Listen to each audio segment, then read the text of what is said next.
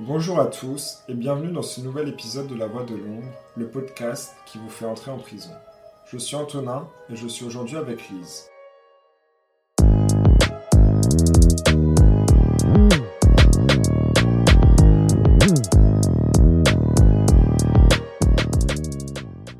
Nous avons décidé de vous parler des plus grandes prisons de France. Pour faciliter l'analyse, nous avons choisi de cibler trois prisons particulièrement intéressantes et de les comparer entre elles à travers diverses questions. Il s'agit de la prison de la Santé à Paris, le centre pénitentiaire des Baumettes à Marseille et la maison d'arrêt de Fleury-Mérogis. On va commencer par une première question plutôt historique. Lise, peux-tu nous dire quelle est la prison la plus ancienne? La prison la plus ancienne est celle de la Santé, qui a été construite en 1867. C'est d'ailleurs aujourd'hui la dernière prison intramuros de Paris. La prison des Baumettes a elle été construite en 1936, tandis que la prison de Fleury-Mérogis est la plus récente, datant de 1968. Elle a été construite dans l'objectif de fermer la prison de la santé, vétuste et surpeuplée. La prison de Fleury-Mérogis est aujourd'hui le plus grand centre pénitentiaire d'Europe, tant en termes de capacité globale qu'en nombre de femmes incarcérées. Mais alors, Antonin, peux-tu me dire combien exactement y a-t-il de détenus au sein de ces trois prisons? À Fleury-Mérogis, on compte aujourd'hui 3700 détenus, dont 60 mineurs pour 3000 places, soit un taux d'occupation de 123%. On peut noter que dans les années 2000, la prison a accueilli jusqu'à 5500 détenus, soit presque deux fois plus que sa capacité de fonctionnement normale. La prison des Baumettes est également frappée de surpopulation carcérale, avec plus de 1700 détenus, en majorité des hommes, pour 1300 places. Cela représente un taux d'occupation supérieur à 130%. La prison de la Santé connaît, elle, avec ses 870 détenus, un taux d'occupation de 123%. On retrouve d'ailleurs ces mêmes ratios au niveau national, avec un nombre de détenus qui vient d'ailleurs d'atteindre un niveau historique au 1er octobre 2022, avec 72 350 personnes incarcérées. Vient donc alors nécessairement la question des conditions de vie au sein de ces prisons, pas du tout calibrées pour accueillir autant d'individus. Ainsi, dans laquelle de ces prisons les conditions de santé et d'hygiène sont-elles les plus acceptables? Les conditions de santé et d'hygiène ne sont clairement pas acceptables dans aucune de ces trois prisons, et même globalement dans l'ensemble du milieu carcéral. Depuis les années 2000, les rapports, les témoignages et les documentaires se multiplient en dépeignant des conditions de vie assez précaires. C'est notamment à cause de la surpopulation carcérale et de la promiscuité avec des cellules de 10 mètres carrés accueillant parfois même plusieurs détenus. Les lieux sont vétustes et mal isolés. On peut prendre notamment l'exemple des baumettes pour symboliser cet état. Lors d'une visite inopinée pour la journée des droits de l'homme, le Conseil d'Europe a qualifié les baumettes d'endroits répugnants. Dans les cellules prolifèrent des rats, des cafards, les fenêtres sont cassées, les fils électriques dénudés, et d'après Jean-Marie Delarue, qui est contrôleur des prisons, les conditions de détention sont inhumaines. François Hollande parle d'ailleurs de honte pour la République. Maintenant, vous vous demandez peut-être ce que font les détenus de leur journée à part être bloqués dans leurs 10 mètres carrés. Alors, quelles sont les activités proposées au sein de ces prisons, Antonin? En raison de la surpopulation, il est difficile d'organiser en maison d'arrêt des activités collectives. Chaque prison essaye de s'organiser pour proposer des activités aux détenus, le temps hors de la cellule étant cependant très variable selon les établissements, avec des détenus qui sortent parfois moins d'une heure par jour. C'est ainsi très souvent des associations, à l'image de l'ombre et la plume, qui jouent un rôle en intervenant au sein des prisons, permettre aux détenus de faire autre chose de leur journée. On va ici se concentrer sur des activités individuelles proposées aux détenus. Au Beaumet, 50 détenus travaillent ou sont en formation. Il y a une pluralité d'entreprises qui proposent du travail à ces détenus dans la confection, la manufacture ou encore l'assemblage. On compte notamment 8 femmes qui travaillent chaque matin à la confection de bijoux pour une entreprise qui les revend ensuite aux consommateurs. D'autres détenus montent des boîtiers bourrés d'électronique qui serviront à filtrer l'eau des piscines chez les particuliers. Le problème est qu'il n'y a pas assez d'offres de travail. En effet, beaucoup de détenus veulent travailler, mais ils n'en ont pas forcément la possibilité. Au Beaumet, de nombreuses entreprises sont malheureusement réticentes à faire travailler certains détenus pour leur image de marque.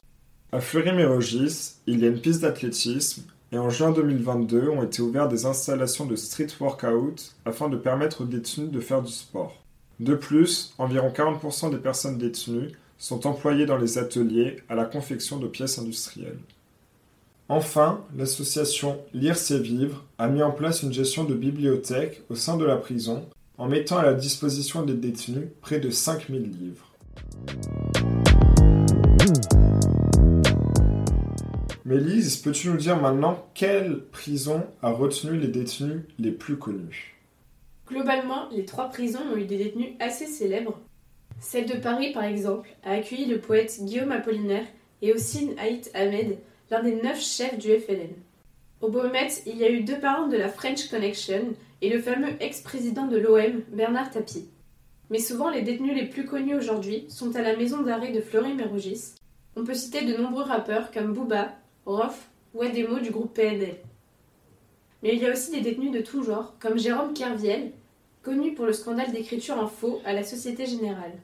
On retrouve aussi le braqueur multirécidiviste Redouane Faïd, qui est également entré à Fleury-Mérogis après s'être échappé de la prison de Réau en hélicoptère en 2018. Et enfin, connu de tous, Salah Abdeslam, l'un des terroristes des attentats du 13 novembre 2015. Certes, des détenus importants ont été gardés en détention, mais à l'image de Redouane Faïd, on dénombre également plusieurs évasions au sein de ces prisons. Mais combien exactement? À la prison de la Santé, les évasions été peu nombreuses, on en compte seulement 4 en 147 ans. La première évasion se produit à la Santé lors de la guerre contre les Prusses en 1870. Un dénommé Callio parvient à scier les barreaux de sa cellule et à s'évader par une bouche d'égout. En 1927, un camelot du roi, prétendant être le ministre de l'Intérieur, appelle le directeur de la Santé et fait libérer le leader de la Ligue d'extrême droite Action française, Léon Daudet. Pour rendre la supercherie encore plus crédible, il demande aussi la libération du dirigeant du Parti communiste, Pierre Sémar. L'évasion la plus célèbre reste cependant celle de Jacques Messrine et François Besse du QHS, quartier de haute sécurité, en 1978. Armés et déguisés en surveillants, ils parviennent à passer le mur d'enceinte et à s'enfuir. Ils laissent malheureusement derrière eux un troisième détenu abattu par les surveillants. Enfin, le braqueur Michel Vaujour s'évade en mai 1986. Il rejoint le toit de la prison et se hisse à bord d'un hélicoptère piloté par sa femme. Mais Michel Vaujour n'a pas été le premier à s'échapper en hélicoptère en France. La première évasion en hélicoptère a eu lieu en 1981 à Fleury-Mérogis. Alors qu'elle est encore réputée pour être une forteresse étanche et d'après un journaliste du Parisien, une prison dont on ne s'évade pas. Mais le vendredi 27 février 1981, cette réputation vole en éclats. Deux hommes louent un hélicoptère avec un pilote en direction d'Orléans, mais ils détournent leur trajectoire en cours de route et se posent en plein milieu du terrain de foot où deux détenus montent à bord. Deux hélicoptères de l'armée tentent de les prendre en chasse, mais trop tard. L'appareil s'est posé porte de Châtillon, à proximité de Paris, et les détenus s'enfuient dans une Renault R7. Les deux évadés en question étaient des braqueurs. Il s'agit de Daniel Beaumont et Gérard Dupré. Malheureusement pour lui, Gérard Dupré est arrêté une semaine plus tard après une fusillade avec des policiers dans le 11e arrondissement de Paris. En juillet 1981, c'est Daniel Beaumont qui est localisé en Espagne. Lors de son interpellation, il reçoit plusieurs projectiles qui le laisseront paraplégique par la suite. Au Beaumet, en 1999, a lieu une nouvelle évasion d'hélicoptère, la huitième en France, mais qui cette fois se révèle sanglante. Cinq détenus tentent de s'enfuir, mais l'un d'entre eux est tué, trois sont blessés, puis arrêtés une heure plus tard, et seul un fugitif parvient donc à s'échapper, Ange Burési.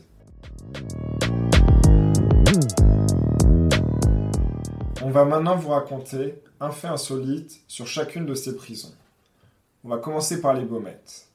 Trois des quatre dernières exécutions capitales en France ont eu lieu aux Baumettes, dont la dernière, celle de Hamida Djangdoubi, 27 ans, condamnée à mort pour le meurtre d'une femme après torture et barbarie, viol et violence avec préméditation, le 10 septembre 1977.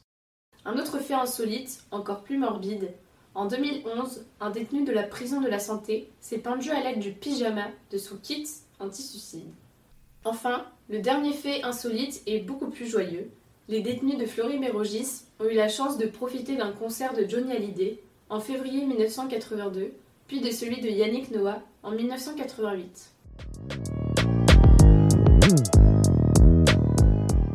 Et d'ailleurs, pour rester dans ce monde de la culture, Antonin, peux-tu me parler de la représentation de ces prisons au cinéma? Globalement, ces prisons ont toutes été représentées dans le monde cinématographique. Dans son ouvrage Le Trou, le romancier José Giovanni raconte une tentative d'évasion de la part de détenus de la prison de la santé. Ces détenus ont creusé un trou dans le sol de leur cellule, puis un tunnel avant de se faire découvrir. Ce roman a été adapté au cinéma en 1960 par James Baker et a été très bien accueilli par la critique. Le film de Canal+, Bac Nord, sorti en 2020, décrit le quotidien de la police dans les quartiers nord de Marseille et a vu une partie de ces scènes tournées au Baumettes.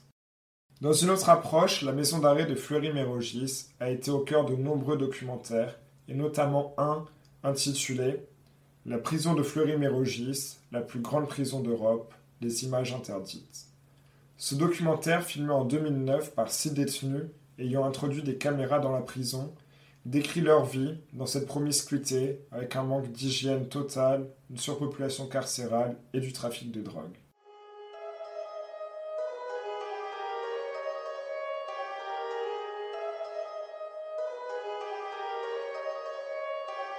Certains des points que nous venons d'aborder ont été développés dans nos précédents podcasts qu'on vous invite donc à aller écouter si vous souhaitez en savoir plus. Si d'autres points vous intéressent, n'hésitez pas à consulter nos articles sur notre site internet et à nous suivre sur les réseaux sociaux. En tout cas, merci à tous pour votre écoute et à bientôt pour un nouvel épisode de La Voix de l'Ombre.